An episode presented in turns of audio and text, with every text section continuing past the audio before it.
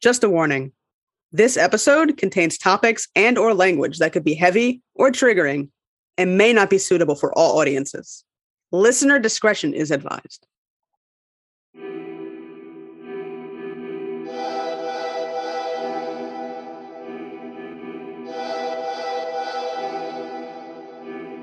Welcome back to Bound by the Cloak. I'm Zoe. And I'm Chandi. And this is the stunning conclusion of Shannon and Wayne's story. Last time, we left off with Shannon and Wayne getting separated. Do they find each other? Let's find out.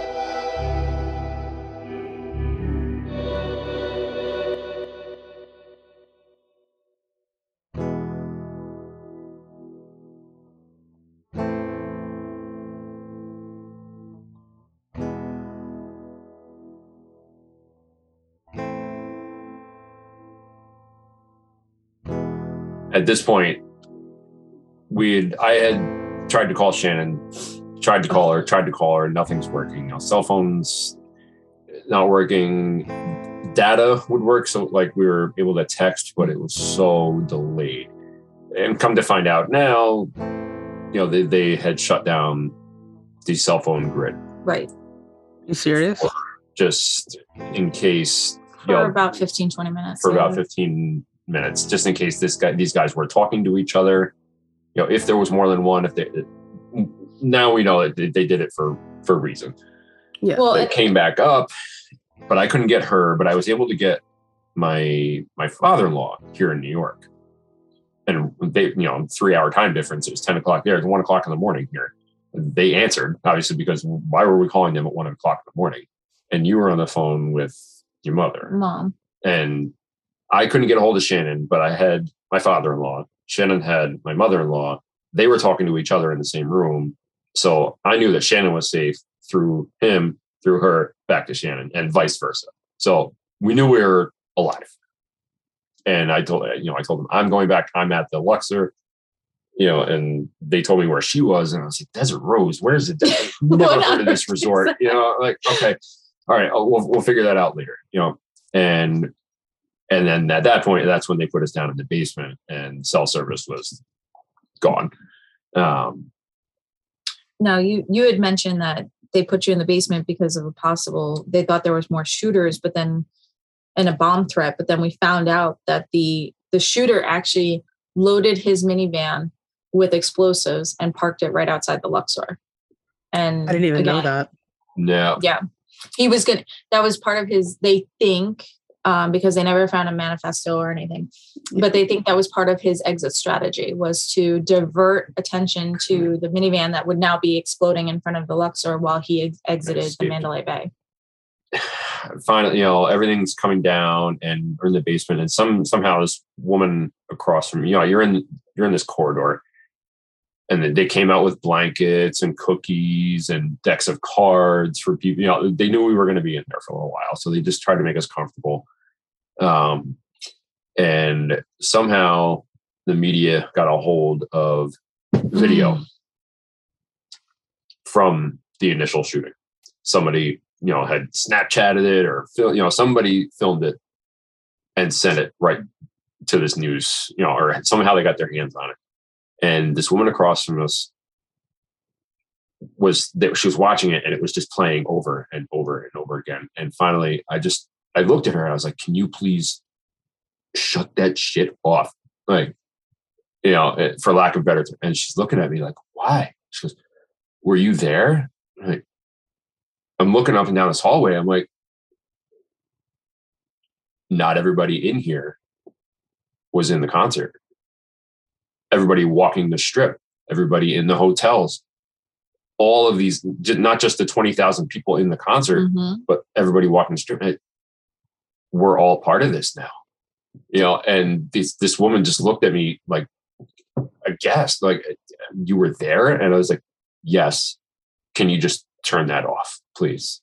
And she did you know and she got up and she walked away and left and it was like thank god you know because uh, like the anger part was starting to come out you know and they handed out blankets and somehow some way i managed to like curl myself up in this blanket and fall asleep.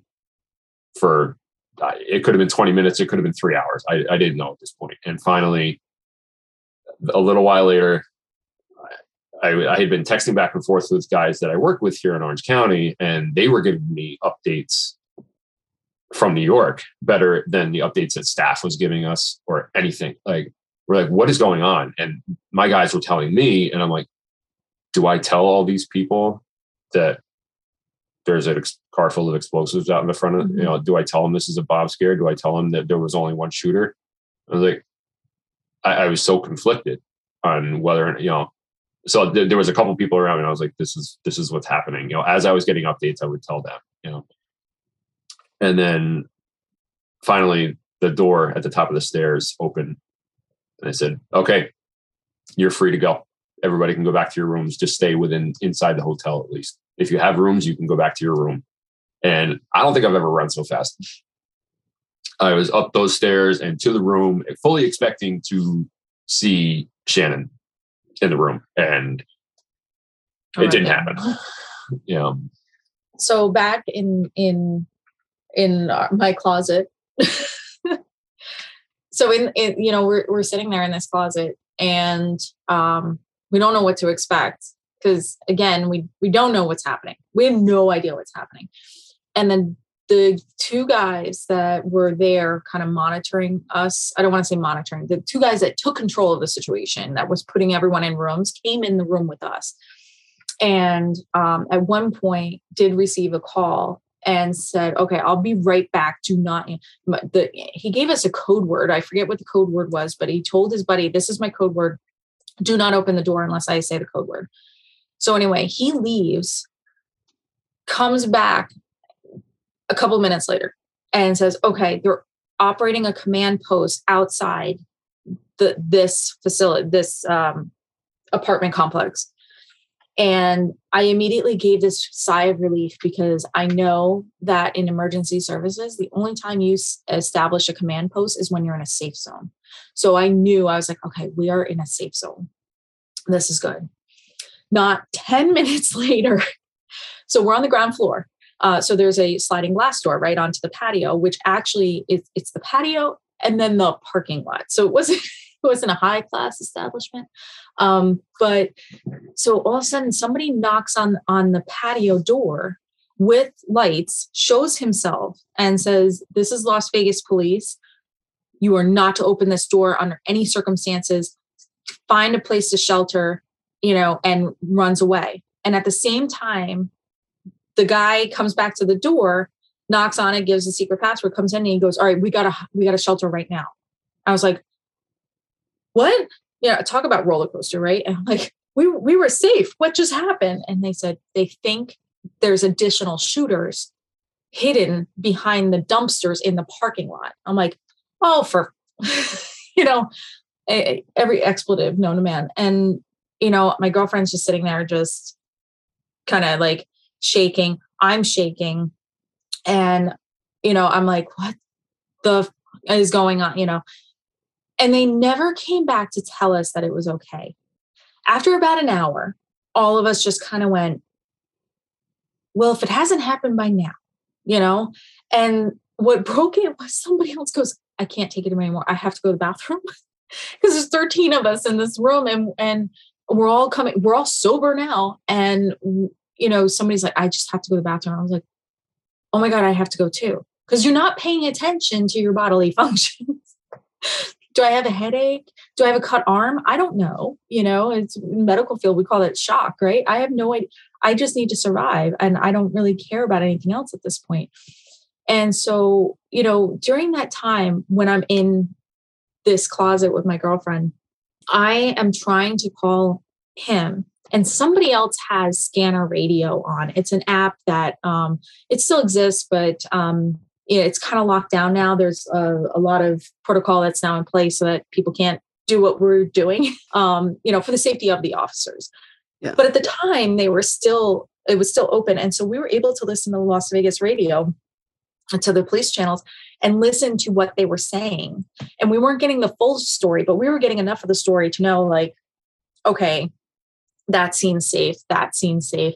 okay they think there's multiple shooters. Okay no now that they think it's the one plus one. They thought was there was one on top of the gas station that he mentioned before that was shooting into the crowd because it was on the corner. Um, and it actually took up a corner of the venue.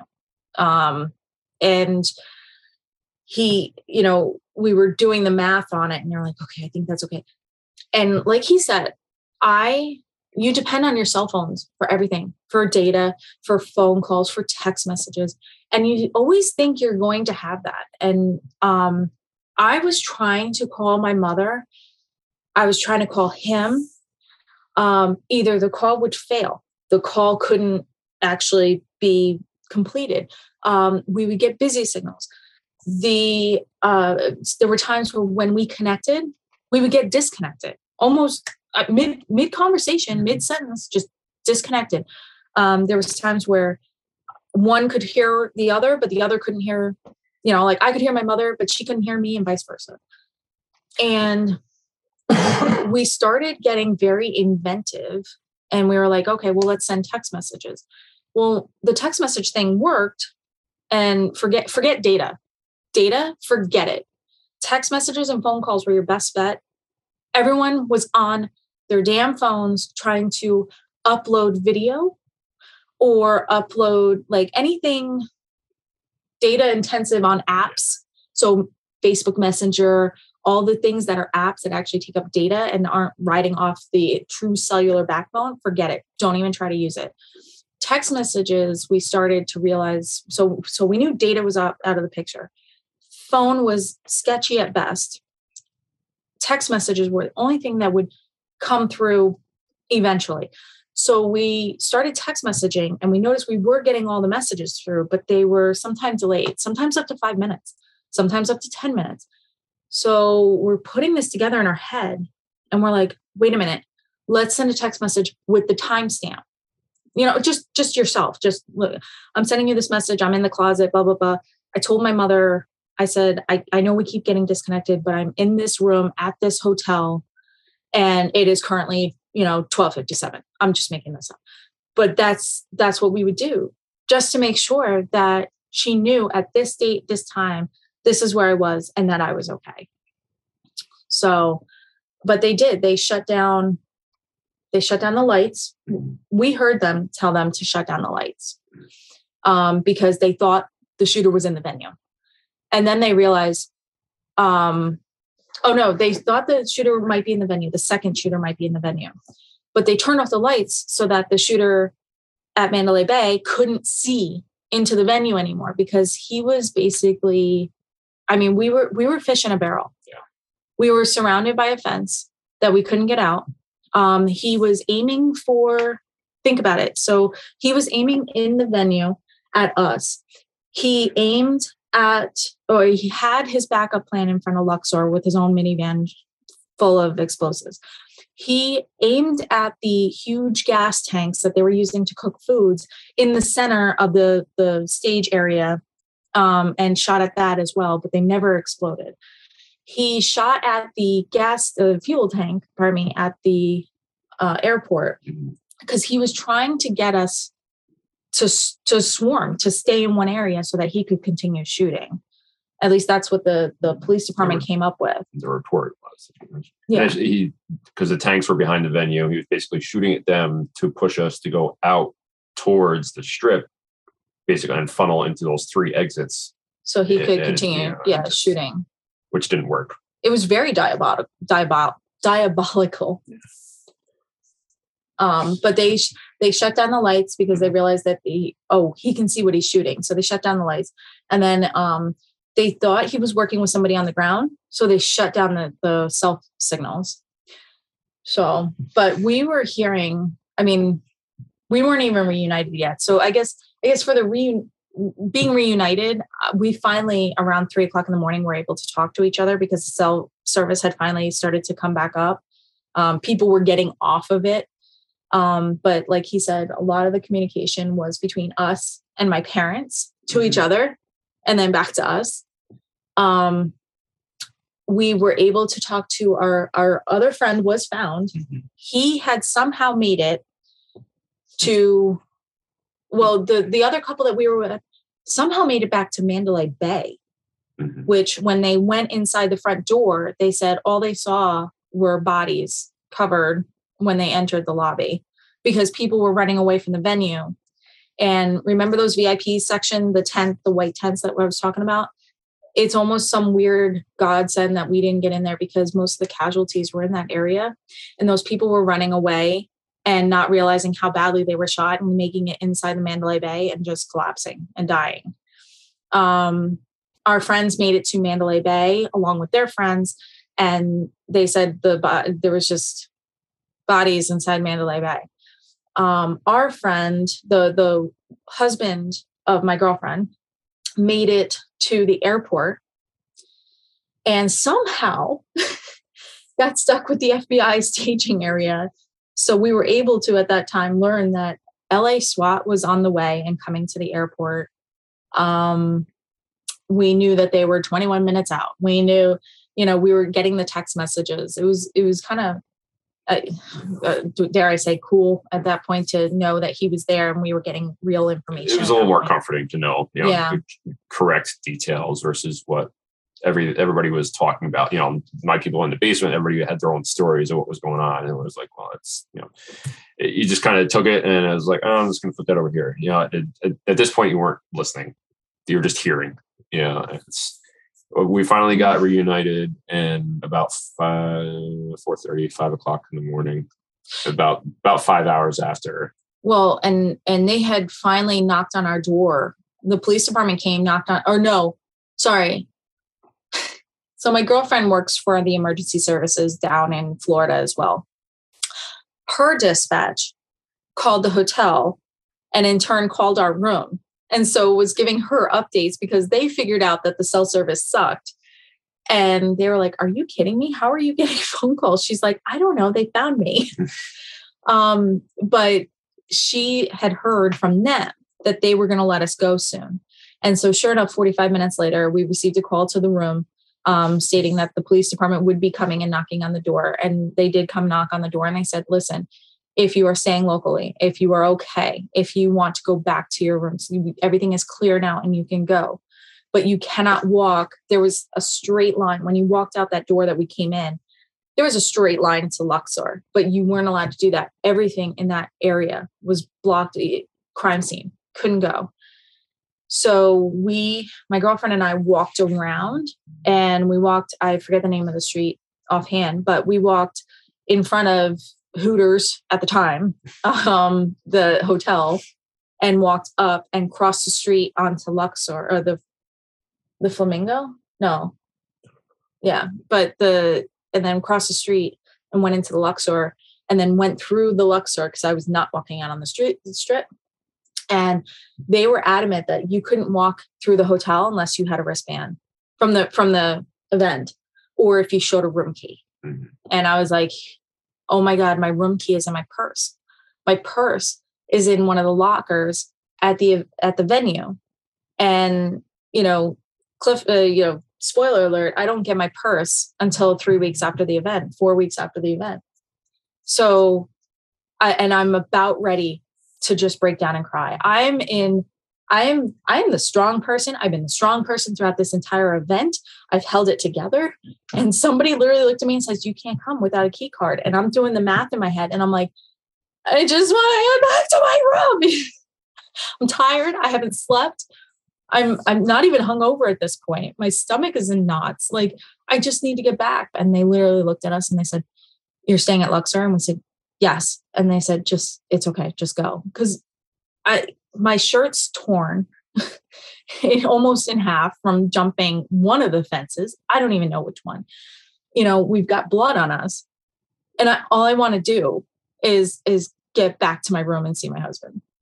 So um we're walking through uh Excalibur and first of all, on the way to Excalibur, we saw two bodies covered. And it was so weird, you know, because people were hurt, ran away, and then um, we're no longer. And so we're just, everyone's just like in a daze, just walking back. We have the blankets that they, the hotel actually gave us blankets.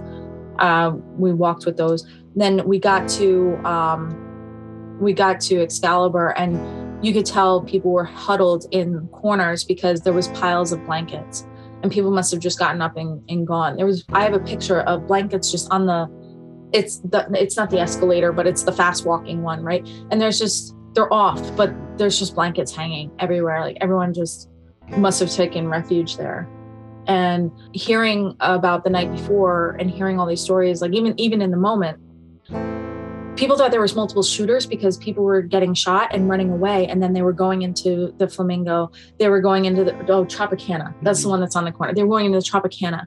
They were running down to mgm they were running down and so people were coming in saying they were shot and the reports were coming in that oh there's a shooter at mgm there's a shooter at new york new york. There's a shooter at and mm-hmm. and so when we were listening to the radio, that's how all these people, right? It it made its way down the strip. Um, but anyway, sorry. Here we are work, walking through Excalibur. We finally make it to our uh, the Luxor, and our friend, the husband, wasn't released yet from the airport location, but they knew that he was going to be released soon. Um, and so I just asked her, I said, Do you want to go back to your room? or do you want to come with me? And she goes, I just want to go back to my room. He's going to be here in like 10 minutes. I forget what it was, but like, you know, he's going to be here any minute. Um, I just want to be there when I said, okay. And so I got in the elevator and I was like still super strong, you know, um, adrenaline junkie. And when I got up to my elevator spot, I told him that we were coming through. I came up to the elevator the doors open and he was there. And when I tell you, I cried and we collapsed. And the two of us were just like, oh my God, what just happened? I mean, that was like five, five thirty in the morning. About, so it was about five, five thirty, and everything had started at 10, 10, 10, 10 05, 10 04 from the time that we so the time we separated was probably quarter after 10 we we never saw each other until that moment and it was just such a relief you know you can you can text back and forth you know and think that it's you know but until you actually see that person physically and can touch them and hold them it, it just the reassurance it was, it was, a completely different feeling yeah it was yeah. almost eight hours right yeah. hours yeah, like almost yeah like seven. eight yeah right yeah, I think I'm trying to do math. but so, yeah. so that's that's our hour and a half explanation of what happened. well, it, didn't stop there though. Yeah. So so I first of all, it was the first time when when I was in the room, we both got mad. We did this thing, and I'm I. You want to talk about a regret? I regret this. I think you do too.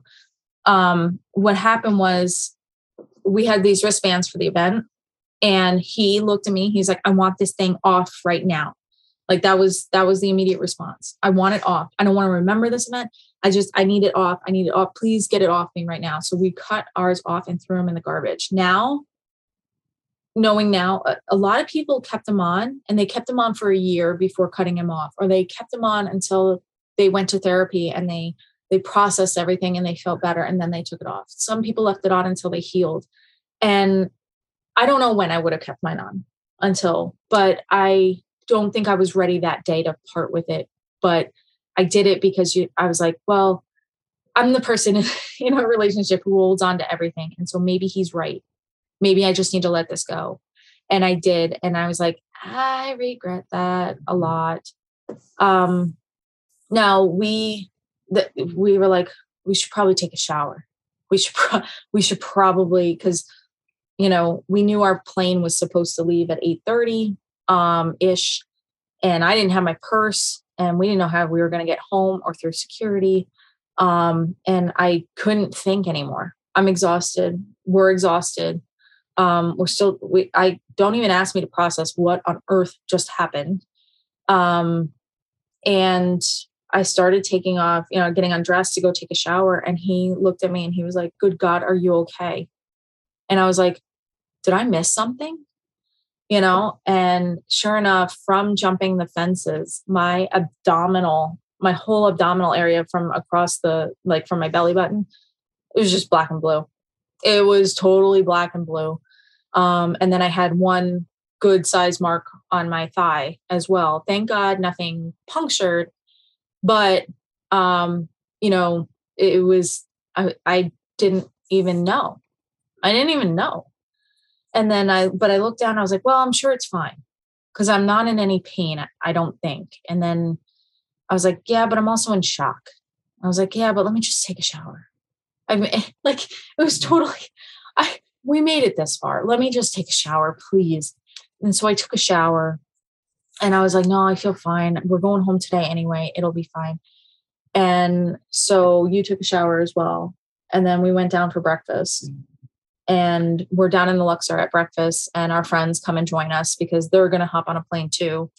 And um, we're in the middle of breakfast, and one woman comes running up like screaming coming Screaming. through the buffet area and we're like what is happening? And all of a sudden security comes in and escorts everybody outside like and we get to go in the basement. everybody out. We're like what? No out and across the street.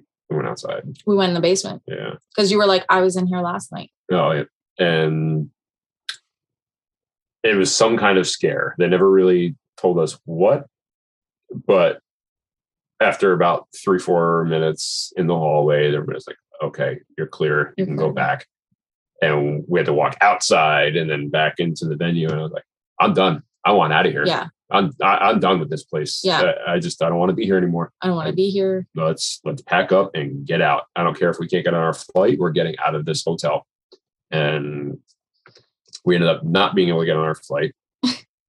But our friends from pennsylvania who had missed their earlier flight Got our seat. were able to get on our flight and got our seats Yeah.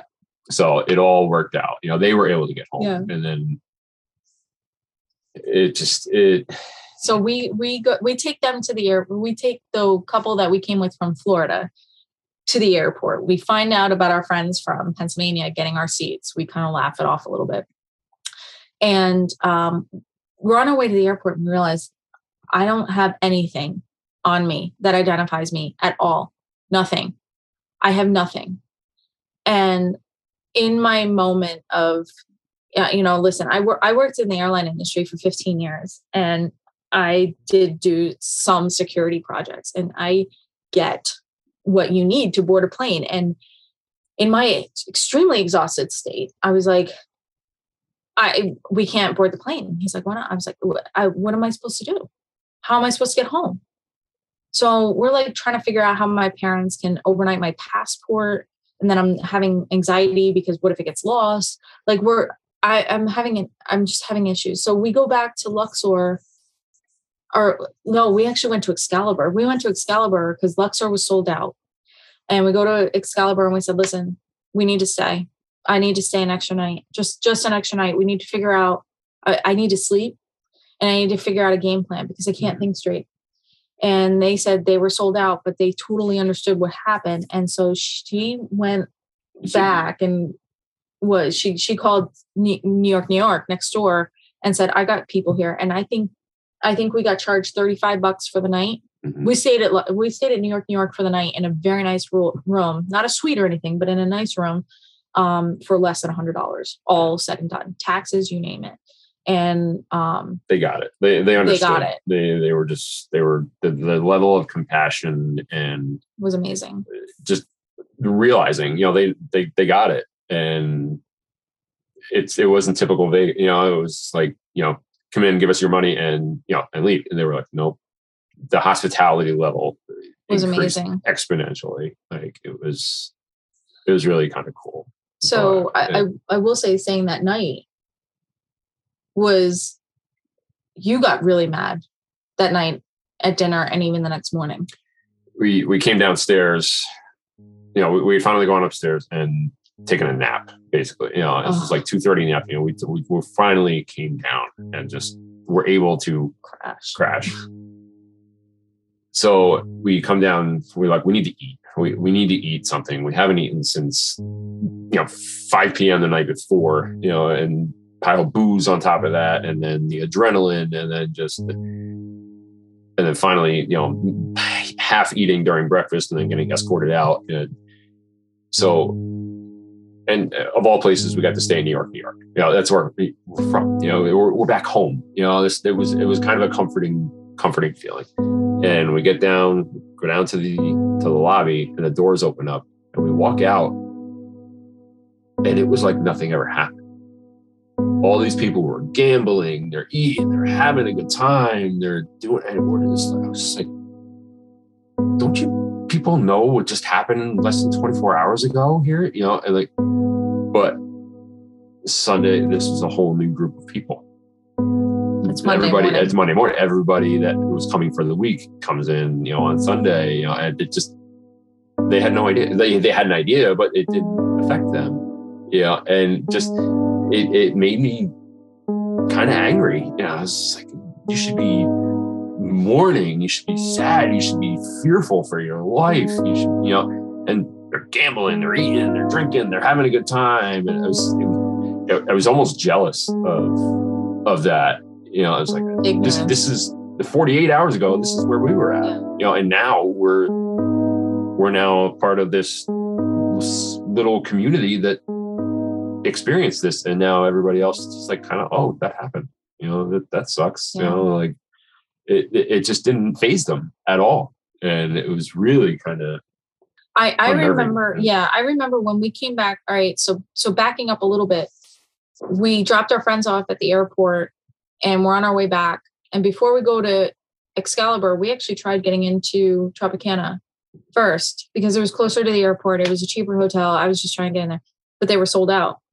And I remember he went to go to the bathroom as so we get up there, we're told they're sold out.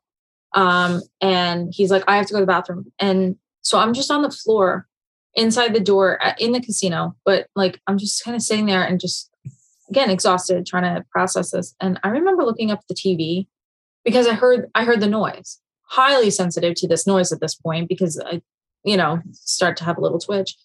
And I just looked up and you know, I swore I saw our group on this video because going back to what he said about the Coca Cola things to our left, they were these mini containers and they stacked two on top of each other and had had a third. Uh, so two on the bottom, one up top, and it was supposed to be this two-story suite that you could get for wh- however much, and you were supposed to have this balcony, and that was the whole like thing of it. And then down below, you could walk out into your own patio, and it was it was you know it, it's a small area, but you know I the video was taken from somebody who was up in the Coca Cola uh, on the second floor looking down, and they were looking down into our area. And I remember watching it, and not only is the sound triggering me, but now I'm like looking at it like, oh my God, that was us. And it was really just this like, I couldn't process it. And I remember somebody walking by, watch looking at it too, and going, oh yeah, that happened last night. Oh yeah, that sucks. What? Wait, I, you know, it, it had to like, if I wasn't so exhausted, I would have stood up and my anger would have gotten the best of me and just been like, you want to know how much it sucked? You have no idea how much it sucked, you know? And I really don't understand how people can have that. It's so response. Like, They're just so dis disconnected from it. It's like yeah, I don't I don't understand. like considering it happened the next morning, like you would never Mhm. walk into a hurricane mhm. area, you know, walk around the beach, everything's strewn all over the place and just go, yeah, man, heard that happened last night. That sucks. What?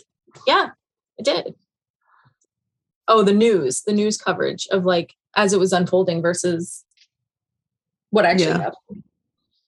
You know, you got bits and pieces of information that night and and like conflicting information. Because you also then came across people who weren't at the, you know, at the festival who were getting information and you know, there's the information that you guys were receiving versus what people who were around you at the time were receiving versus like your family and friends who were, you know, across the country.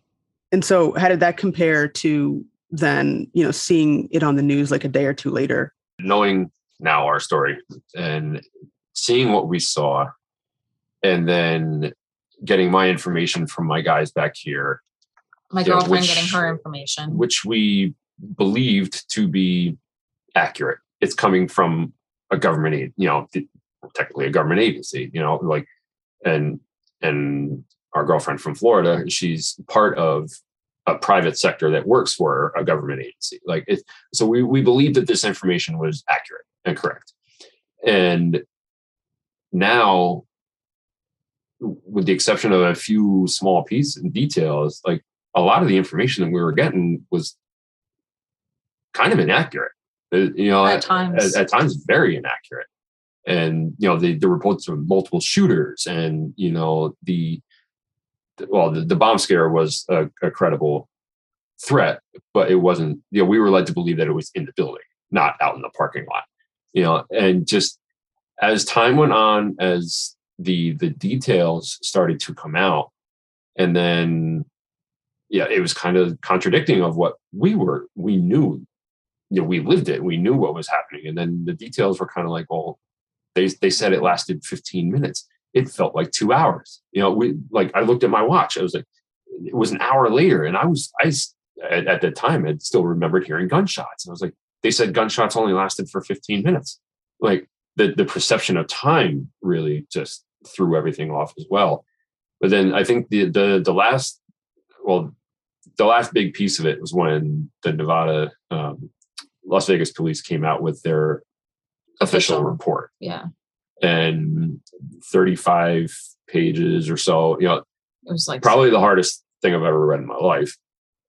With pictures. with pictures, and not of of him, but you know, of just everything in the room, and you know, explaining in detail. And it, all of a sudden, it really started to make sense yeah. you know but this was months later that this report finally came out so there was a time of of uncertainty of what to believe and what to you know Do you even believe yourself? Because you know what you know. Well, don't you? Like that's that's what really kind of messes you up a little bit was you're always sure you know you put that laundry basket over here and then somebody's like no you didn't. And you're it it it, it kind of messes with your brain a little bit and you go but i know what i know. And they're like yeah but you kind of didn't do that. And you you start to question everything about your your sanity. You're like okay I, I i'll give it to you that maybe i put it somewhere else before i put it there but i swore i put the Mhm. laundry basket there that's what it's like um because you know listen during the event during the event it was everyone thought it was fireworks. Everyone that we've talked to was like i thought it was fireworks. Then i will tell you from my personal experience i thought at some point there was a gunfight going on on the streets. Then it was i was like oh my gosh there's multiple. And then even on the radio in the event um it during the event when i'm in that closet um scanner radio th- those cops were talking about uh, i don't know if it's the police i don't know what channel they were on it was not my phone. But there was discussion maybe that's the best way to put that there was discussion about possibly a shooter on top of the gas station and then working with somebody inside the event. Then it was no there's somebody there's a shooter which they knew about i shouldn't say that that, that really was the first thing that they knew about the shooter um, coming from mandalay bay they found it because of the the light reflection coming off the the window when he was shooting. So they were taking care of that. And so and then after like i- i- in the moment i think listen being in emergency services i get it. Sometimes you got to get there and just assess the situation. And i don't have any information to share with you because i'm trying to figure out what the hell's going on myself. And you know what? I almost want to be like you know what? Go figure it out you know and so but does that cause confusion? It absolutely does but i don't want to blame the people who are in charge for not giving us all this accurate information in the middle of of this happening because i'd rather they spend their energy to go you know take care of the problem. And that's exactly what they did. They found him Mhm. they they found the room. The, listen there's a little bit of debate about should they have gone in sooner? Should they not have? You know it is what it is um, but the fact that they found it and they had a plan and they were getting ready to breach the door when they realized that he killed himself you know it's it, i'm okay with that. They didn't wait outside for hours. Um, it was it was fast. it was It- fast. it, it was but I, in our minds obviously it felt like hours. Yeah. But it there was no at least from what you know obviously what we saw like the venue was full of cops they, and they were very well marked you know they had these bright yellow Yeah. neon yellow shirts. Like there was no lack of presence. You know, they they were No, there. it felt good. And, and it was it was very comforting. You know, little did we know that 1500 feet away, 32 floors up, that's where it was going to come from. You know, and but Oh, going back to your like, you know, what we what we saw on TV versus what we experienced, the the first couple days was pretty real. Like it, it, what they were putting up on The personal on videos. the personal videos Yeah. that that was real Yeah. that's that's what how I remember it. the the sound and the chaos and the pandemonium was Yep. very very real to the point where like we didn't watch the news for a couple weeks. We couldn't. Nope. it was just too triggering and just We had to stay off Facebook too. Mm-hmm. um at, because at the time facebook was the the big thing. And we had to stay off because everybody and their brother suddenly was an expert. And oh you should have known. Oh you know not nobody came at us and was like how dare you not know? But we did get some questions about like how didn't you know? And i didn't mind that. I didn't mind people going shannon you know what a gun sounds like. Why didn't you? And and it's okay for me to go yeah but you know what you're not considering is the fact that the distance between the i'm not offended by it at all. What was getting me was these people that go how couldn't you know? How didn't you know? They're the same people that go hey you're in an abusive relationship. Why don't you just leave? Like it's that same condescending attitude like i'm so smart you're so stupid. You know i would have known exactly what to do in that situation and i would have done it perfectly and you're just stupid. You know that that's the same attitude that we were get we were seeing from other people on facebook. And one of our own facebook groups that it's not our facebook group but a group that i'm a part of you know raunchy humor type stuff. And they put up a beer mug with a bullet through it. And it said jason aldean concert newest mug. And i literally flipped out on them and i said little too soon. Yeah. and we were there. And i can't you got to go. I can't do this. And the administrator who's a friend of ours actually took it the whole thing down and she goes we're so sorry. She it, she didn't put it up. She didn't put it up but um she know, moderated it she moderated it and she took quickly care of it. quickly shut it down. You It's know, terrible. In terms of people who do come out of the woodwork and offer strategies and techniques for you should do this or this is how you prepare for something like this, what do you say to them, you know, as professionals in the emergency response industry or field? sad i mean we used to say that there is no way to prepare for this. There, there's no way you could prepare. There's no, you know, there's no way you would know what to do. Sadly in this day and age now um, this is becoming a very frequent yeah. thing. And law enforcement and fire department and ems they have a plan now for what they're going to do whether it's followed through or not you know it's it but there is a plan in place but as a just as a civilian going into this like people's you know the the monday morning quarterbacks of you know well you should have done this you should have done this there's there's no every situation is different you don't know how you're going to you- react you know, you look at the school shootings where you have nowhere to go, like unless you're jumping out the window and Mhm. going down to the ground. Like, and we technically had nowhere to go. You know, with the gates. You know, we couldn't get out the gates. But the, I think the biggest thing we tell people, at least that, that I've been telling people, is just stay. It's going to sound so cliche, but just stay ever vigilant you know constantly looking you know being aware of your surroundings and knowing where the exits are and knowing how if just just to be not hyper focused but just take your own life and safety into account everywhere you go. Responsibility. And re- responsible for yourself and Yeah. obviously responsible for others. You know if you're with a group say hey how are we getting out of here? God forbid something Yeah. happens. You know you don't want to be negative nancy all the time but it, it's just being cognizant of your situation all the time. And it's ever changing but you need to yeah. just be that person an advocate for yourself and for other people I mean, even even when doing drills with the fire department, okay, um, we don't do it. The way I look at it is, we don't do drills we drill with a car that's facing this way with another car here, right? And that's the scenario that those details, it's exactly like this. And then we would roll up on the scene and we would do A, B, C. And the, but I think the point is, is that you're going to go out into the wild and it's going to be Friday night and everyone's going to go out to the country, right? You know, for us, it's up to the Catskills and the Adirondacks.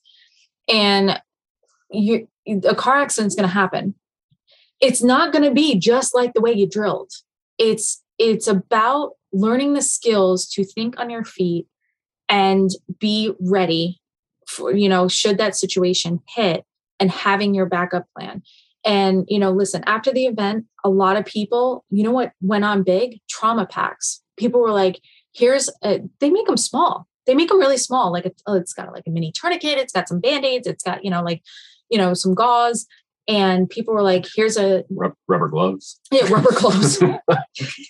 But i mean they were little kits that were maybe 20 bucks. And in our community you know people went out and bought them why? Because it might happen again. And listen it might. You you don't know. And and but there's something to be said about a comfort in your head to help quell that that voice when you've lived through something like that to just say next time i'm going to be prepared. Next time i'm going to i'm going to have that kit. For us our phones almost died. And i remember specifically on friday night or pardon me sunday night looking to him and he's like i got 30% battery right before jason aldean started and i was like yeah i you know i'm at 50% but i'm going to charge my phone and he looked at me and i was like do you want to charge your phone he goes nah it's just one more concert. Uh, you know, we're going to go back to the room and I'll charge it there before we leave in the morning. Okay, no problem. Guess what? In that situation, his, his phone died. Mm-hmm. We have Android phones. Nobody in Vegas an Android charger. And we were up Shit's Creek without a paddle. And so now, you know what my little tick is? My tick is do you have a battery pack charger? That's my that is my preparedness is just to make me feel safe. That's in my mind, that's what makes me happy and says, is my phone charged? And do I have a charger if it goes down? And um, we're approaching the five year anniversary. That's still my thing. The other thing was, um, I don't know why, but you know, I memorized that map. And thank God I did because I knew exactly where the exits were. I don't know why I memorized the map, but let me tell you something. When we went back six months later to kind of retrace our steps and it was part of our healing process. It's something we decided to do. Um, let me tell you, we went to a concert, we met other survivors, and we went inside of Stoney's, which is a very popular bar there, to go see Morgan Wallen. And, you know, you bet, guess where we all were? I we didn't even realize that we all did it. And then we started joking about it. We were all by the exit. Why? Because we're not going to get caught, you know, with the pants down again, so to speak. These are the things that you know you start to realize you start to do and it's not that you know maybe you don't stand by the exit but gosh darn it you're going to know where that exit is you're going to have that battery pack you're going to have that cute little you know two inch by two inch medical kit in your purse why because god forbid something happens and I, I think that's it you know that's the only thing that if if anybody if anybody needed any advice is just nobody thank god everyone came together but at the end of the day, you need to depend on yourself and you need to be responsible for yourself. You know, not responsible for your spouse, but you need to, you know, have an agreement. Um, you got kids, you, you know, better have enough for the kids. Those, those are all things that nowadays that's kind of what you need to do. Um, and as for the naysayers or the the people who are Monday morning quarterbacking, listen, some of them, um, I think I think the just in the in the beginning it's triggering all right? mm-hmm. at least it was for 99.9% of us it was triggering um, the rest of us were in denial and came out later on there was a lot of people who were just in denial just went back to work just did whatever. And by not addressing it um, they were relapsing or mm-hmm. or running into issues. I would say it took about three to six months later but you started to see them coming out of the woodwork. People in our community started having issues and and all of a sudden they were like i thought it was okay. And it was like well yeah you, you kind of buried it. And it works for a while. It works for a while. I'm, I'm not you do what you got to do. But then it, it comes out So, but I, I, you know, the naysayers, uh, I think they they are triggering. Mhm. Um, but you have to you have to almost take a step back and before you lash out or do whatever it is that you do when you respond to something like that, because uh, that's how I respond. You have to pause, take a deep breath, step back, and go. Are they really naysayers, or are they just asking a question? Like those people who are like, Shannon, you know what a gun sounds. They were not being negative or putting me down. They were legit trying to learn more about the situation because they cared and they wanted to, you know, there was other questions, by the way, that came out of that that followed with, well, how can I help? How can I, you know, and identifying who is a naysayer and who is just generally trying to learn more about the event and the Mhm. situation.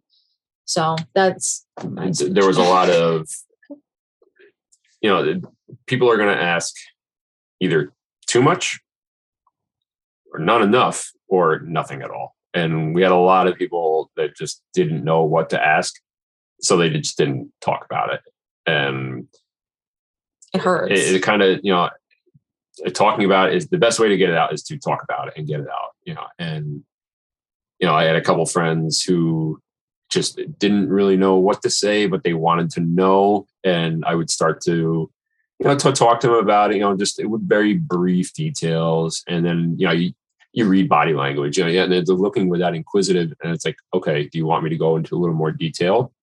Well and i was like if it's too much just tell us you know and it's but then there was the people that were asking like you know what did it look like when you know you saw it happen? And it's like do you really want to know? Like you know are we are we at this level you know and it's some of the people you know wide-eyed and like oh my god i can't believe you're telling me this. And then there's the other people that oh, i want more detail i want gory details. You know just reading people and you know and them reading us it, wa- it was the challenge more more than anything you know it's, we're we're open to talk about it. We're always you know and it's it's not now i mean now we're we're definitely open to but there there's still people that i work with that have questions every once in a while. Yeah.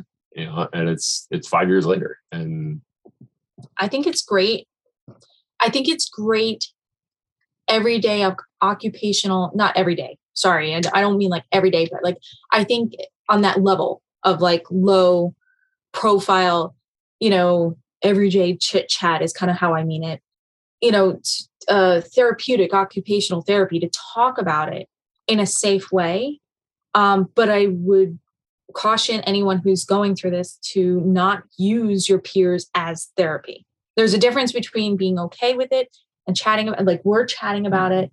We still have a little bit of response. Even sitting here telling you our story, it's empowering, but our heart is racing a little bit. You know, um, I, you guys can't see it, but I'm actually like, you know, rubbing his leg every once in a while because you start to pick up on cues.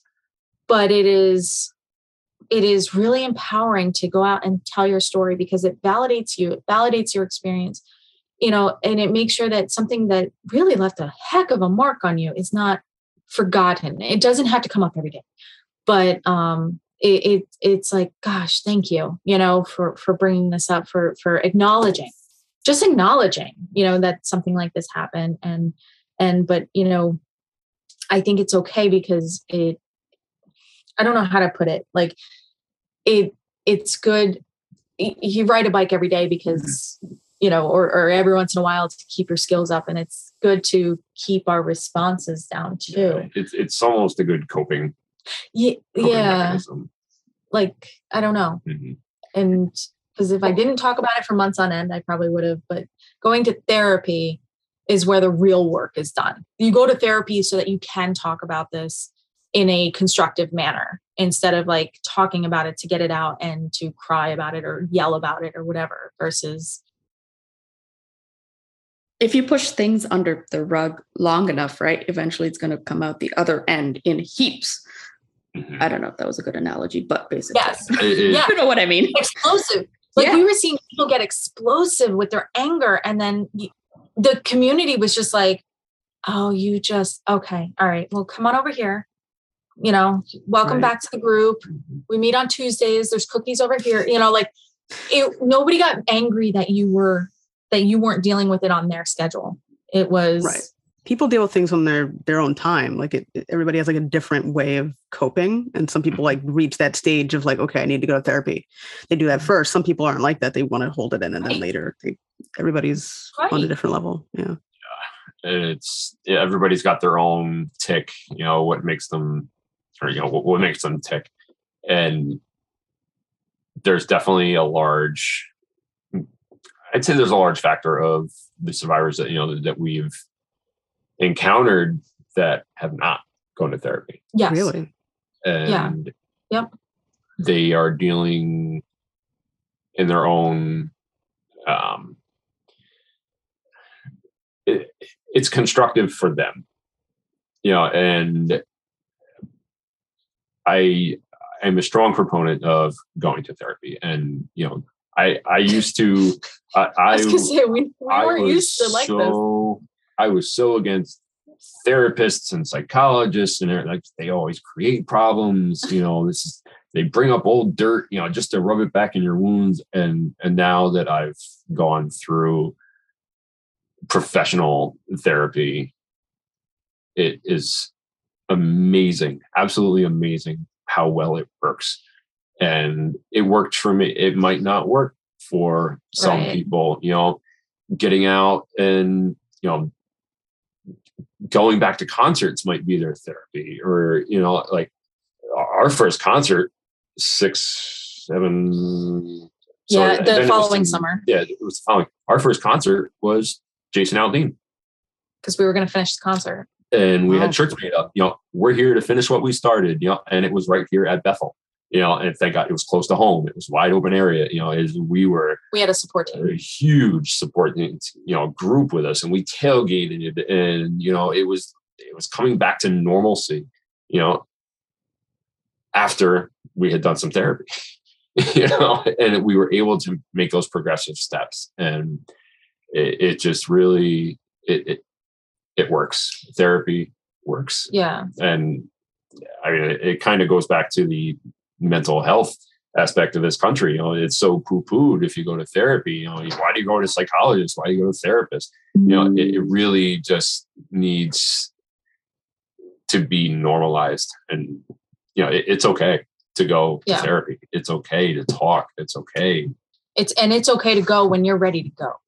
I was just going to say like i was going to ask you how long it actually took for you guys to like kind of realize that that's what you needed to do And it was a little earlier than I was. I, well, well, I so we came back. We um we did talk to a crisis management team from our local sheriff's department, and they um first of all left our session, called their boss and said, "Forget it. You're getting the report tomorrow. We need a drink," um because we, you know, when you go into that survival mode, um, I have to remember every single detail because it might be important later on, right? So we're still in that hyper vigilant mode. And I want to say it was like two days later, we're going, we, we met with the crisis team. Oh no, it was the It was next Thursday- day. it was Thursday. yeah, it was Thursday. Um, we met with crisis team and we needed somebody to drive us, by the way. I don't know who was able to function afterwards because we would drive somewhere. We weren't even driving. We were passengers in the car and we were exhausted. Um, and I said, that's it. I can't because everywhere you're looking, you're just you're you're hyper vigilant on everything. And um, you're worried about a car crash. You're worried about the plane crashing because we to take plane home. We were, you know, you were everything, it's gonna everything's gonna go to shit. Like that's where your brain is because it's in hyper protective mode. Um, I mean, you were at a concert where you were in hyper low mode.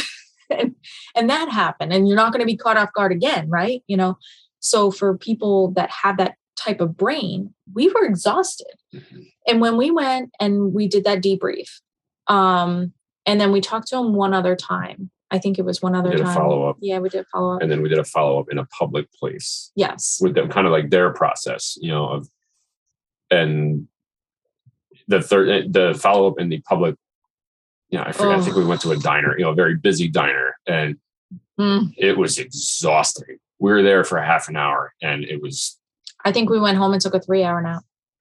We couldn't we were so tired but from that, we said we needed therapy, and they put us in touch with a woman who um, was a very sweet older woman, and um, she, we started telling stories, and she her eyes started getting wide, and um, I started to feel bad. I was like, "Can you not can can you not handle this?" Like, and I think that was our lesson learned with that, and and probably the most frustrating thing is just because you call up a therapist and go go to therapy doesn't mean it's the right therapist for you or for what you're going through and that is daunting. Mhm. i don't care who you are. I don't care what your trauma is. I don't care anything.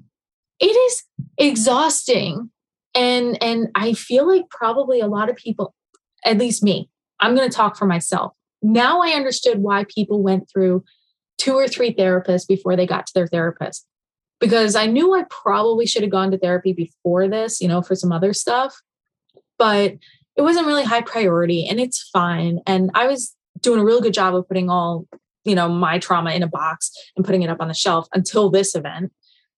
And I, we found this woman and I was like, Are you okay?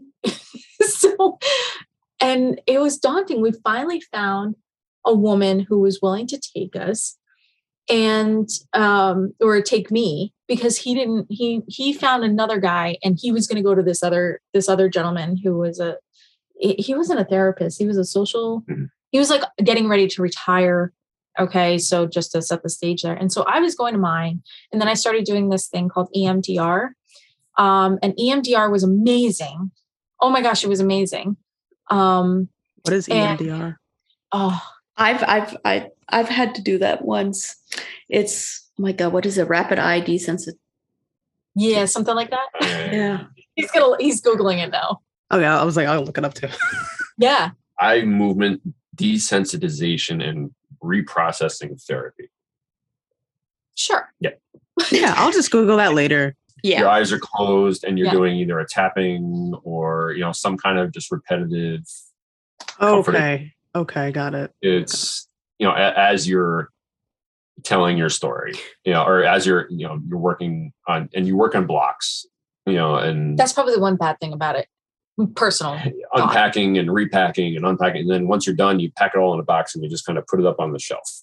And this is the analogy that mine gave me. Yeah, And, mine too. Mine too. Yeah, and you take it, and it's up in the box. You can pull it down and look through it whenever you want, but you've dealt with it And it's okay. And it's over filed. over a period of time.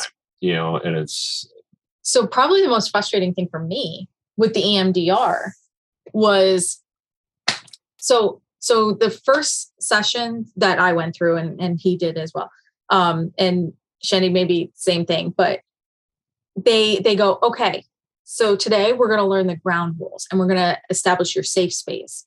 And so you're basically learning that it's about alternating like even on your legs. You can do it yourself, you can tap yourself. So as you're telling the story, the idea is that it's going to calm down. Mine had electronic like buzzers. And it would buzz buzz oh, buzz yeah, buzz. and so yeah alternating. So it would just i would just hold it and it would do that. And she said if you're ever in a situation where you you don't have this you you can just do it yourself as you're telling the story. And it's supposed to calm you. Um, and then they go through exercises where they say listen we're going to create a safe space because if it gets too much we're going to go to your happy place that's what i'm going For, to call for it lack of better terms, you know, Yeah, so she's- cliche. yeah but it's just like think of the person that makes you the happiest could be real or not and then think of a place that makes you happiest real or not a color and there was something else and then so the idea is that you have these things in your toolbox um i did the emdr first and i was telling him i'm like what's your therapist doing with you and he's like Meh. and i'm like yeah i think you need to find another therapist. And what had happened was it was fourth of july and the fireworks were happening. And he was on in bed shaking. And i looked at him and i said and meanwhile i had done the emdr and so it was affecting me but i was i was using the tools in my toolbox. I was okay like i wasn't like okay okay but wasn't great but i was like i know what this is i can go outside and take a look at what it is I can acknowledge it. I'm here. I'm breathing. I'm, you know, they they go through the whole like sensory thing, right? And I'm working through this, and he is in a puddle in our bed, just shaking. And I'm like, Uh, No, just in a ball. you were in a ball. we can leave that part out. Leave out the puddle of sweat. Okay. but he doesn't he doesn't like the puddle, please. But I mean, like you were he he was curled up in a ball and just like shaking and like literally saying, I don't like it, I don't like it, but I'm okay. And I'm like, yeah, no, you're not okay. Um, and so it spurred him to find somebody who did the EMDR and to go through the process. And and he did amazing. You did amazing. Like we're we're my um the therapist basically said she was like you are textbook for this this process she goes it, it, it took about eight nine weeks Yeah, it was, yeah. it was about a two two and a half month process but at the end of it, it the weight off my shoulders Oh. was unreal amazing. you know and kind of not to go too deep in it but I, like i resolved some issues with you know friends of ours that I, I was having some issues with you know and like i was able to come back to that and just recognize it and clear it out of my head and you know felt a million times better And the guilt. and the guilt was gone you know there's it, you know they say survivor's guilt it, it's a very real thing Yeah. you know it, it's very real you know like we were four people away from the you know one of the first people that got shot like why what we were over there earlier in the night and then we kind of shifted like what if what if we stayed there you Yeah. know like just that whole survivor's guilt Mhm. mentality is very very real so um, It's, yeah. I didn't have guilt per se, but I definitely had it, I wouldn't call it guilt, but it was it was like um, that what you just said Mhm. about oh my god that could have been us Mhm. and followed by this was such a senseless act like i'm not like oh thank god it wasn't me that, is not the attitude. Um and the guilt for me came from this society expectation that i was supposed to feel a certain way. Like oh so that happened? You're supposed to have guilt. And if you don't have guilt that means you wanted the other person to die. No uh, no no. No that's not what that means at all. That just means that i'm I'm, i don't feel guilty that i'm not the one who died. Uh, i'm grateful to be alive here today and to help the way we have helped and to get through this process. Um, however i'm still pissed at the shooter because other people had to lose their lives. That's what that means. And i think i i, I hate that society tells us that we're supposed to feel a certain way. Anybody's supposed to feel oh in this situation you're supposed to feel this way. No. And by the way um i might but i might later you know and if you don't feel this way like honestly survivor's guilt i hope nobody feels survivor's guilt um truly because i've known people who have committed suicide because of survivor's guilt. Is that what you want? No. No that's not what i want. I want you to be mad at that person who decided to do what he did that night. And i i want you to be grateful and do something positive with your life. That's what i want. You know um you shouldn't be feeling guilty because you didn't get shot too. That's it's not a game. Nobody wins here um at all. Mhm. so um i think that's really powerful but i think um support by the way support afterwards sucked. I will say this um unfortunately we've had so many of these mass events um and i hate that everything is a, a mass shooting now. Um you know, three people got shot and it's a mass shooting. I don't know what the the tie off is but it's really diluting what the term mass shooting actually means. Um granted ours is the worst in american history and i hope it continues to be the mass uh, the, the worst in american history because god forbid that anybody else has to experience this uh, this is horrible. Um hopefully we'll start to see the end of this. I know we probably won't but you know what? I'm gonna put good vibes out there. Um but for as much that has happened the fact that we don't have a system in place to respond to this um when it first happened when we were sitting in that hotel room at New York, New York afterwards, just decompressing as much as we could, we were told that they actually put out there, they said, unless you have been shot and and and and or injured, and unless you were family of the deceased, you should, you know, don't call them. Um, they're too busy dealing with the deceased and those severely injured. And there was people severely injured, right? Um, and but for the rest of us, um, We we had nowhere to go. You had nowhere to go. You had no resources. Um, you were good enough. Just try to get home on your own. You know, um, and that was that was painful. And it wasn't until a couple weeks later um, when they put together. Um, it wasn't the Las Vegas Resiliency Center at the time, um, but they did form something where they were like, okay, now you guys can come to us. And I don't want to put them down because, first of all, the Resiliency Center, what, what it's turned into today, and even in its early stages, has been a godsend. Um, you can go there for financial resources, medical resources, mental health resources, you name it. Um, you just have a question about where the memorial garden is because there's a memorial for us um, in Vegas. Uh, they they will do anything. You want to stop in and say hi. We went in there every single time we've been there. We've tried to go in there, and they always make time for you. They always say hi. They always give you a snack. Like, which that's really how you get me. You Mhm. you give me a snack. Um, but they always took care of you. But I, you know, going back to this, they have been. They should be the template for this because let me tell you something.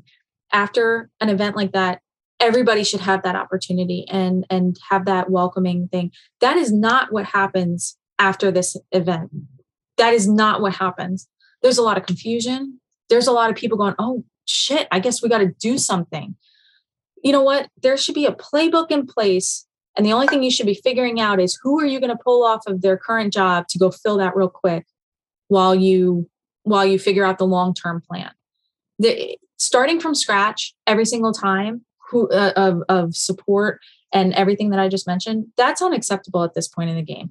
Columbine happened in 1999. That was one of the very first mass shooting events, especially in a, in a, a school. And it, unfortunately, it's only gone up since then. Why don't we have something in place? They're so worried about gun control, which I'm not here to debate the gun control piece, but why are you so focused on that? And you're not focused on these victims that you're leaving high and dry, whether they're injured or not. This is Mhm. Crazy. There's, there's there's almost no victim advocacy for for any of this, and like Shannon said, you know, the, the the Vegas the process was a little slow to start, but now they've got a process, you know, Mhm. and if that can get implemented into, God forbid this ever happens again, you know, it, there's there's some form of structure that, everybody can follow and you know just get the process moving a little bit further. Like thank god you know the shannon's really good at you know we're keeping receipts for everything and you know we're in therapy sessions and this and that. And we thank god we did for those first couple of weeks because we were able to submit them finally and and they said you know it took a little while to get you know the Mhm. ball rolling on it but they took care of us you know and they've got it down to a science now. They they really should be a template, in my opinion, um, for it. So that's that's one thing to keep in mind for for these people. Because if we didn't have a friends structure, a lot of people unfortunately turn to Facebook to these Facebook groups because that's what they were looking towards. And unfortunately, there's no verification on that. So in the beginning, when people were joining the Facebook groups, some of these people were not in attendance. And who on earth monitors 21,000 people who are trying to get into a Facebook group? Mhm. Um, it's it's hard, and there were some people who um, were taken advantage of. Um, you know, articles were written, right, and quoted, and and yet no permission was ever given.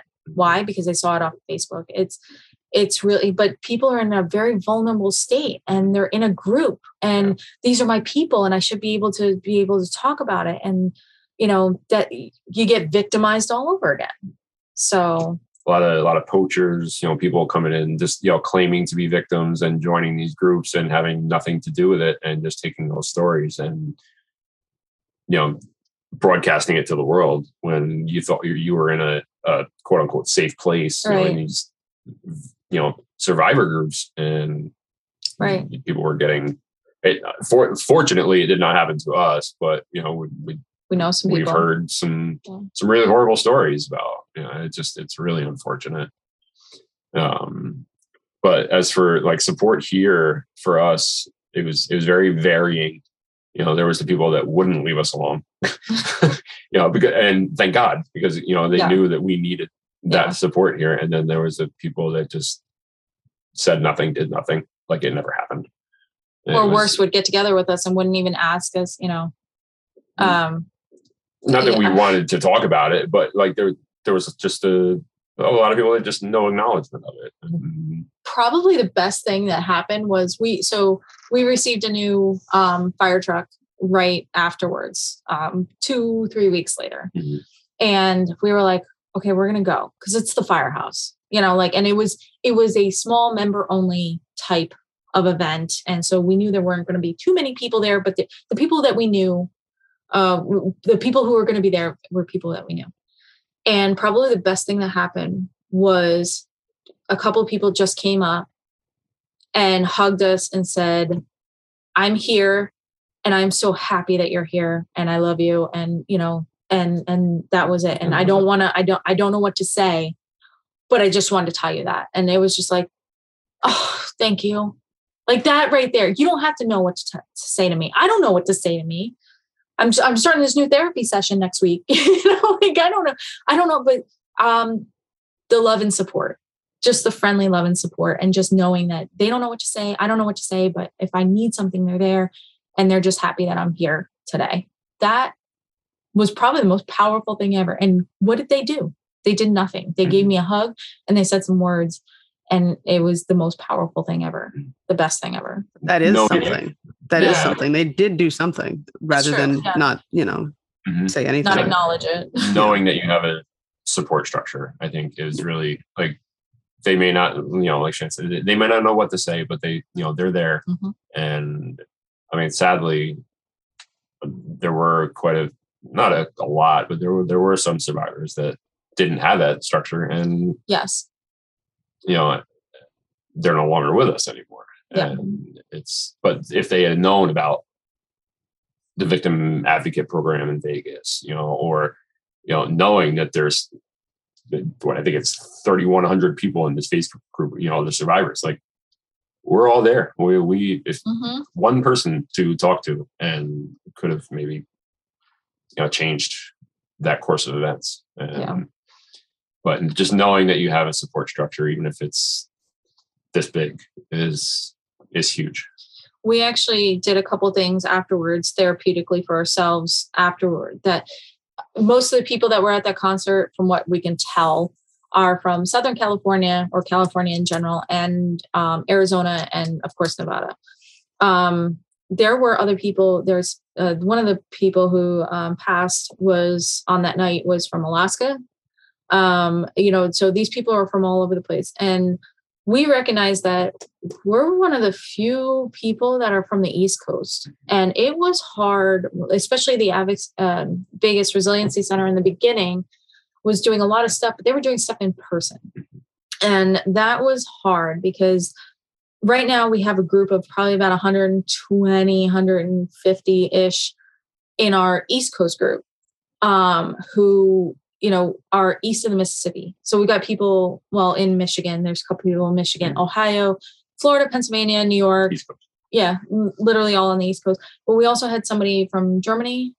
She was in Germany that she flew out to to go to the concert, and she was just like, "You want to talk about isolated? What? How how do you explain that one? If you're an American, uh, what happened? Well, I went to Ireland, and um, there was an explosion, or there was a shooting, and there, you know, like, how do you? And then you come home, and um, you know, I'll, I'll equate it to this for us coming home to New York right after 9-11 um, i flew home september 10th and of course i get home the night of september 10th the next morning 9-11 happens right and when i tell you it was like i was in shock and then a couple days later like my aunt was was missing for a couple days and thank goodness found her. But um you know she was working ems down the city and it was just this constant like oh my gosh where is it? Where's this person? Where's that person? Because i got friends i got you know family. And even a couple days later here i am living out in arizona and these people are like man yeah 9-11 that sucks. Anyway um are, are you going to lunch you know and it was the same thing here where las vegas was still in a state of shock new york was still in a state of shock right during that situation and here we were just you know we're we're still in this state of shock but it didn't happen in new york and Mhm. everyone's just kind of like i don't know It, it was difficult it was very strange. so we we created the um we we actually worked with a couple people that i think was there five of you that were administrators of this group just an east coast group on facebook and it, you know what it's smaller it's better to manage and the people that were there but don't live there and were kind of struggling they were able to come together and it's a little bit more manageable when you have a group that that's small. Um, the other thing that we did was we started a 5k running group. We did honor 58k and for every kilometer we, for every 5k race we would p- pull a name out of the hat. And the last two to make it a full 60 uh, to make it equal for i think it's 12 races 12 5ks um, we added our own names in but you know the idea is that we would run for each of the lives lost that night and then of course for our lives but it it's um part of uh, again part of therapy. You don't have to go to therapy to do therapeutic things and um, we ended up selling some shirts. It went to the survivor group all the process of pro- proceeds. We didn't take a dime from it. Um, and there was a lot of people that participated in it and they were like thank god you started this because it got us up and moving and i was like yeah that's what we needed to and so that's all it was there is a little bit, you know, there's an approval process. You know, there's like three or four questions that you have to Okay, answer. good. You know, were you there? When were you? Where were you? You know, just Mhm. kind of just to Yeah. confirm, you know, that it's legit. You know, 'cause we- like I said, we did have some problems with poachers, and Yeah. yeah But yeah, if anybody is interested, it is a uh, you're more than welcome survivor and family of survivors. Yeah. Because that's the other thing is that people don't realize is that there's people who were at the concert that night and then there's people who are the security think of the security that were inside the event that were working. We have vendors that were at the event that you know um, they were like i didn't attend the concert but i was working the concert. The bartenders?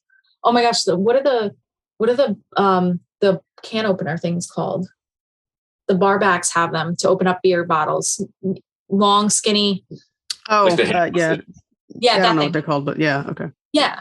Yeah. They they were selling those um, on behalf of the vendors because the vendors lost everything that night. They couldn't get any of their stuff for a couple weeks.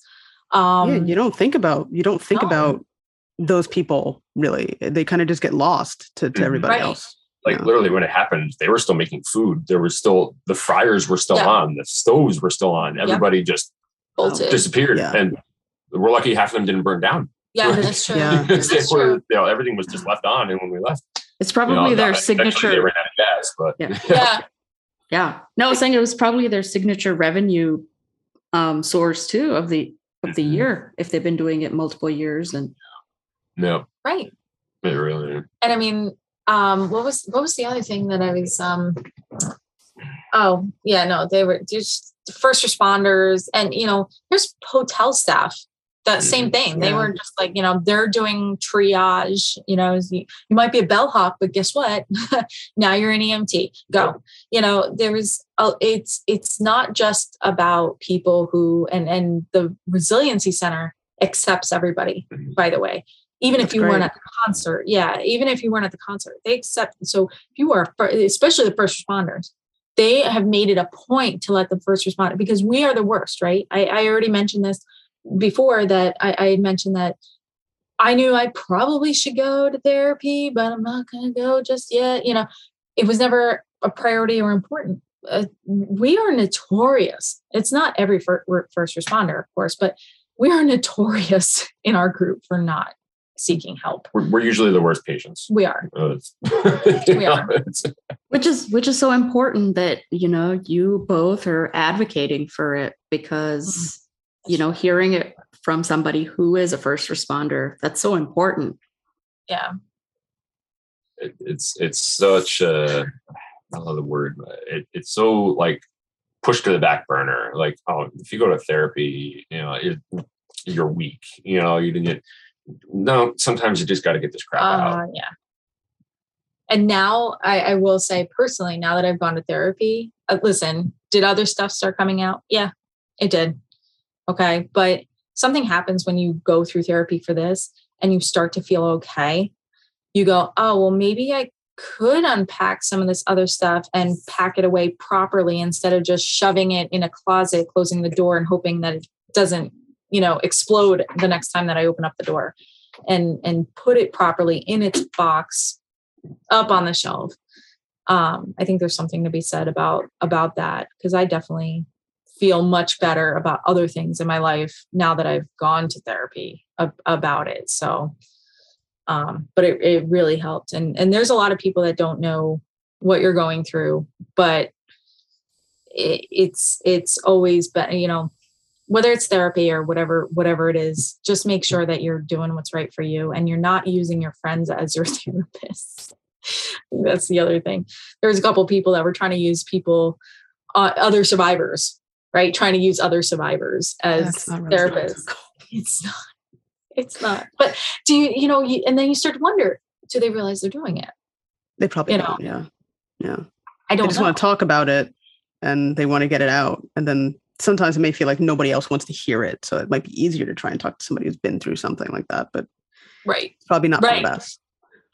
right that perception of well these are like-minded people the therapist isn't going to understand what i went through but these people do i don't know i'm not you know i'm not saying that's what they think but Right. But I mean, yeah. Yeah, but then talking to somebody who has experienced it has its benefits and um, Yeah. costs too. And one of the costs is that they're biased. So, you know, they could judge you, you know, Yeah. unknowingly. yeah that's true that's true Having that mental awareness Mhm. all the time, it, it it can be exhausting, you know, initially, but like after a while, it just becomes routine for you, and you're just constantly checking, you know, and just being being your own advocate, and then being advocate for other people who may not have this in the back of their mind, you know, like having to help all these people up over the fence, you know, and they just they didn't know what to do. They were pushing on a gate that slides. Uh, Okay, what's the next option? Up and over, you know, and it just being being strong for yourself and then for others. You know, put your mask on or your, put your own mask on before helping others. You know, it's kind of kind of Yeah. that. You know, just you- you're not able to help people if you can't help yourself. Yeah. Um i would say for myself there's definitely been i guess just to recap a couple of things and now that i'm thinking about this like targeted question i have definitely changed some of my daily behavior in that um you know i do bring a battery pack with me everywhere i go even if i don't think i i'm going to need it because i don't i don't ever want my cell phone to die.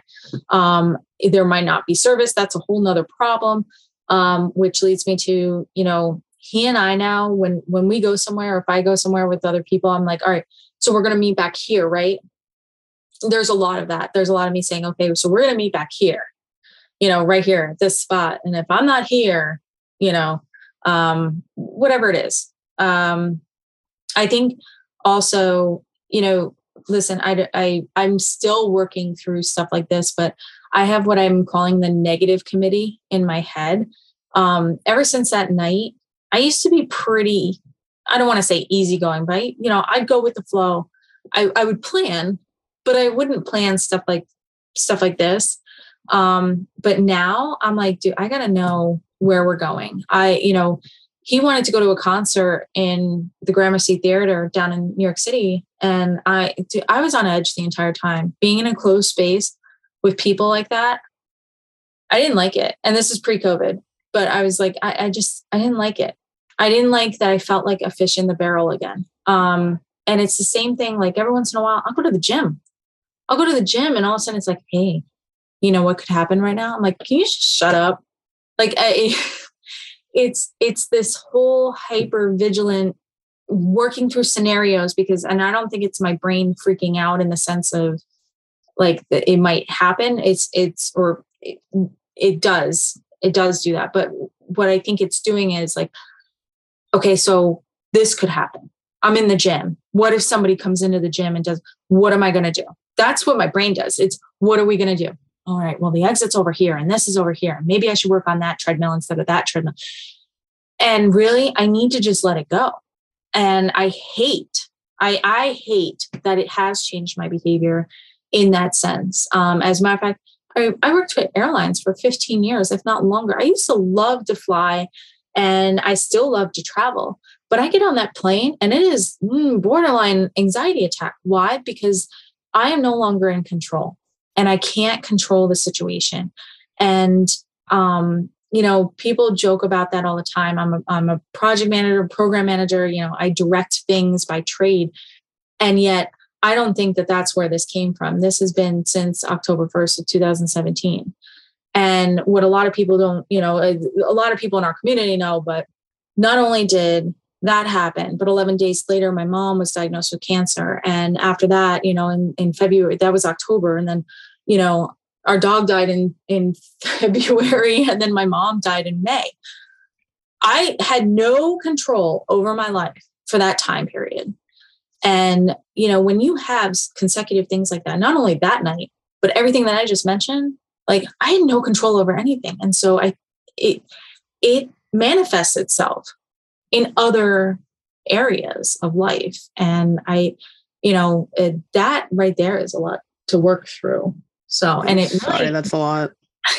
Yeah, it makes you mad because that's not who you were, you know, and you have no choice. It, it really makes me mad. Sorry, but I think I already mentioned that. It's, um, it's it's interesting because I think Chandi the other day we were talking about that when I had said like, um, like I do that, like I do that, the whole like going somewhere and like, okay, if this were to happen, what would I do? I that's just my default, and I don't even know what happened to me. Like I don't recall anything. Yeah. But that's just something that I just do. I've always done that. Yeah. And I asked, Ch- and and Chandi was like, "That's not normal." Yeah. Well, uh, also, I think the people I know are just from a different, they're not first responders. They're not, um, you know, they're not building, they don't design buildings. They're not designing. it's not about designing buildings like it's just it's it's just complete like it has nothing to do with work or any kind of like it some people like use like some people go through things and that's what happens right that's like a response and then i don't know why i do it but it- it's just like it's a thing that some people do and not everybody does that right. Yeah. But I think it comes out in different ways because actually a lot of the people I know in my life have had some sort of trauma. But oh you know They don't- interesting people yeah. Well, I mean, also just from my background, um, no true but they don't think about exits as much like you know for example sexual assault survivors it's they'll Yeah. be looking around on the street or um, if they open the door to somebody Mhm. so it's hyper vigilance, which is Yeah. Yeah. Right. and that Not being alone It- or it- room or, yeah. it becomes a very real thing. Yeah. It, Yeah. it's- it really the hyper awareness, hyper vigilance. It really just constant. And it's exhausting. It is exhausting It's for whoever does that because your brain is just on. yeah it's full always moving throttle. Yeah. Yeah. Literally a full throttle. And, and it takes a while. Like I know you were saying you don't know why you do it. I couldn't figure it out. And I was, because I, was equating it to, I'm afraid of flying. I've never been afraid of flying.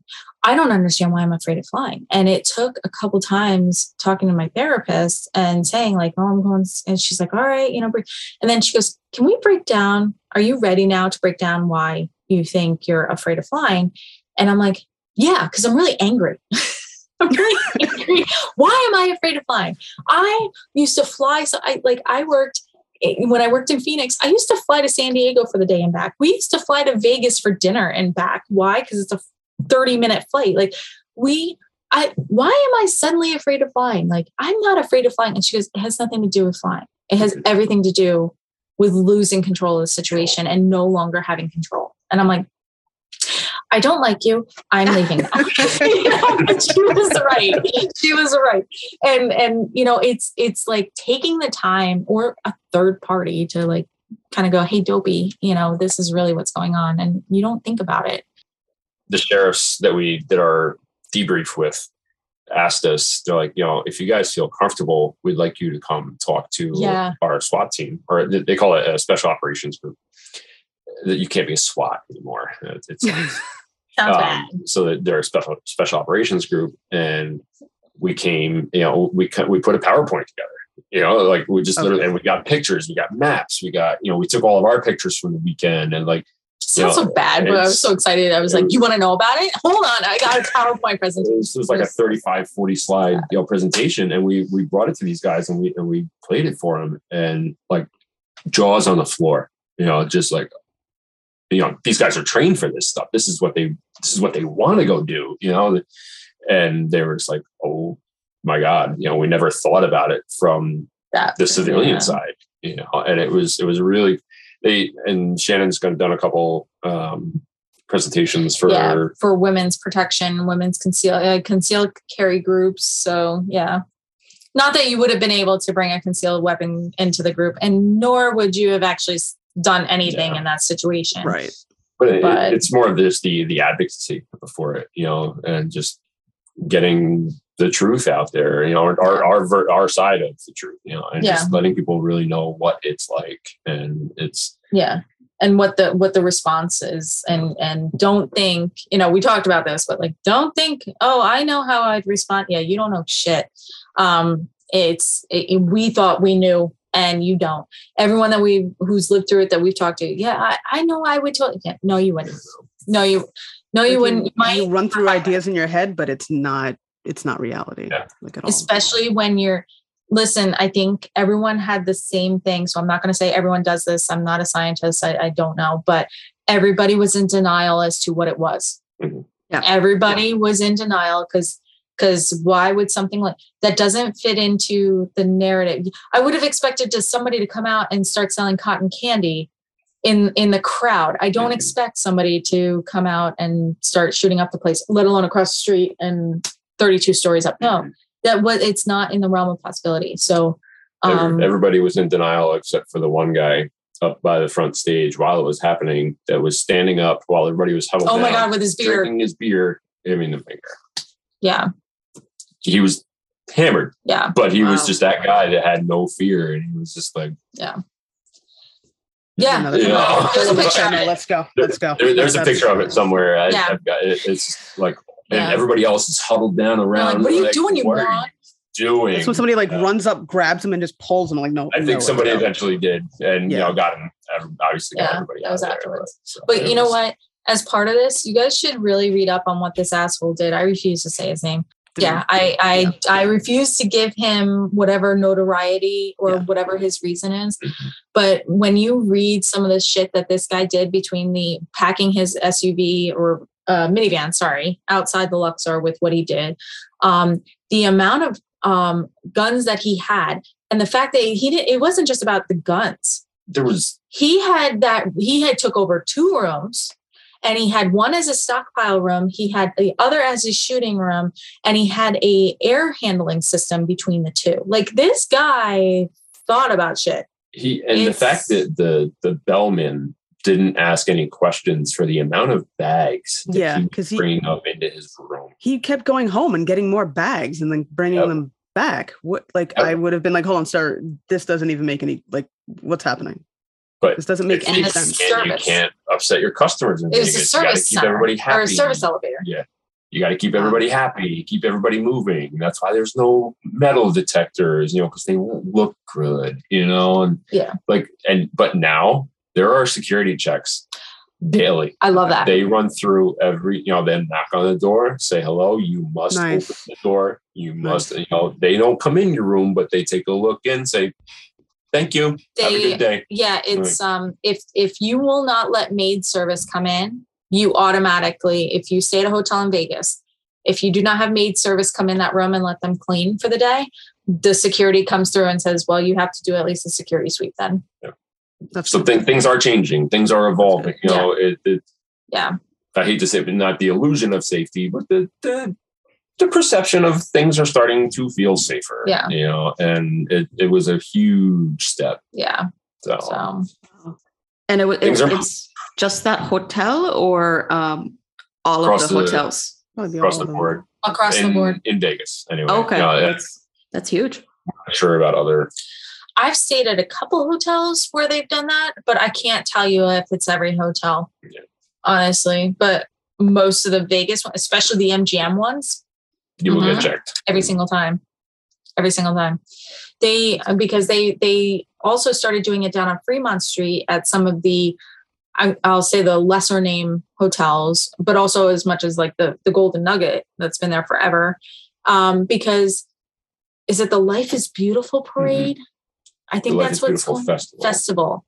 They they have proof that he got a room down there down on fremont street somewhere in that area and that they believe he tried to do the same thing there but he wasn't going to get as many people so he he switched. He legit scoped out events across the country and went to them and just he had a plan. He he knew what he was going to do, and I mean, you want to talk about mental health? That's that right there. Mhm. I I really listen. I know this might get me in trouble, and you might cut this. I don't care. I don't care how many guns. I don't care, you know. And from this event, they banned the bu- bump stocks, Yeah, um, which that you know, uh, yeah, that makes okay. sense to me. Yeah, yeah, go Mhm. for it. But you know what? Nothing was going to stop this guy. This guy had some severe mental problems. When it started coming out how he was treating his, is it his wife or his girlfriend? I don't remember. Yeah. You know, treating her family, treating like everybody else around him. He, this he was disturbed. That man was disturbed and should have never, you know, uh, been in public. Uh, you know, I I don't know how to solve the problem, Mhm. but Yeah. you know, if we really needed to look at, he had issues and he was going to do something, and it was his life's mission to do this. Yeah, even if he Uh, didn't have guns, it could have been anything else. Some Mhm. people, yeah, they're just mentally ill and they're going to do something. Apparently Whatever they can get their hands on. Yeah, exactly. Yeah. What, Bob? Yeah, yeah, yeah, exactly. Bombs. Yeah. He had that car loaded up. you he was like, he was going to do it. He Yeah. didn't care. it's it's amazing how much these these huge small details didn't make it out to public. Yeah, Yeah. The the the death count did. Oh, of course. That's the You you know? know, that's the one thing they always want to know. Um, Oh yeah. How how Yeah. because it doesn't it doesn't come out as like oh it was this I don't know how else you would have done it. I'm not um in journalism and I I really suck when it comes to English except for spelling. I'm a Nazi. but but um you know I that it it always comes it's America's deadliest shooting. Yeah. Nothing about anything else that happens. It, wa- it was it's it's America's deadliest shooting. Yeah, by a And single. That's what they want to know on the news. That's just that's the media's, you know. Yeah. Yeah, yeah. Media portrayal. It's, Yeah. Well, and I, I mean, I, I get it. They're trying to get viewers. They're trying to get you sucked in. But Thank you guys so much. Really, Thank this you is, this is it, it's like it's, it's almost therapeutic for us. kind of cool. Yeah. know, thank you. It really. Yeah. It really is. Like yeah. somebody wants to hear about it. Yeah. Yeah. I mean, and also, you know, the work that you're doing with the support group, that's pretty incredible. So just the fact that you're helping people on the East Coast who have been Yeah. through something similar Yeah. Because the Yeah. resources are not there. So, and it's not like you guys don't have full time jobs. So that's amazing. Yeah. well, this um this October 1st coming up in 2022 is officially the five year anniversary.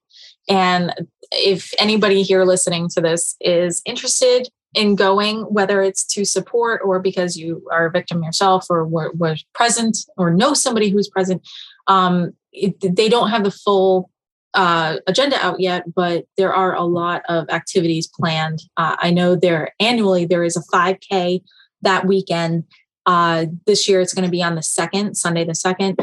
They always do the sunrise ceremony on October 1st, and then they always do the reading of the names, pardon me, at the Survivors Garden, which is um, downtown, uh, probably uh, uh, around six or seven in the evening. Again, they haven't released that yet, but there is definitely going to be a full weekend worth of memory events. Uh, just think of it like um, 9-11 same thing you know how they have a weekend full of agenda items to cover they they will have the same thing so um, highly recommended if you'd like to pay tribute or uh, experience just everyone who shows up always shows that love so it's a pretty cool thing well Thank thanks you. for having us today guys it's no problem. Yeah.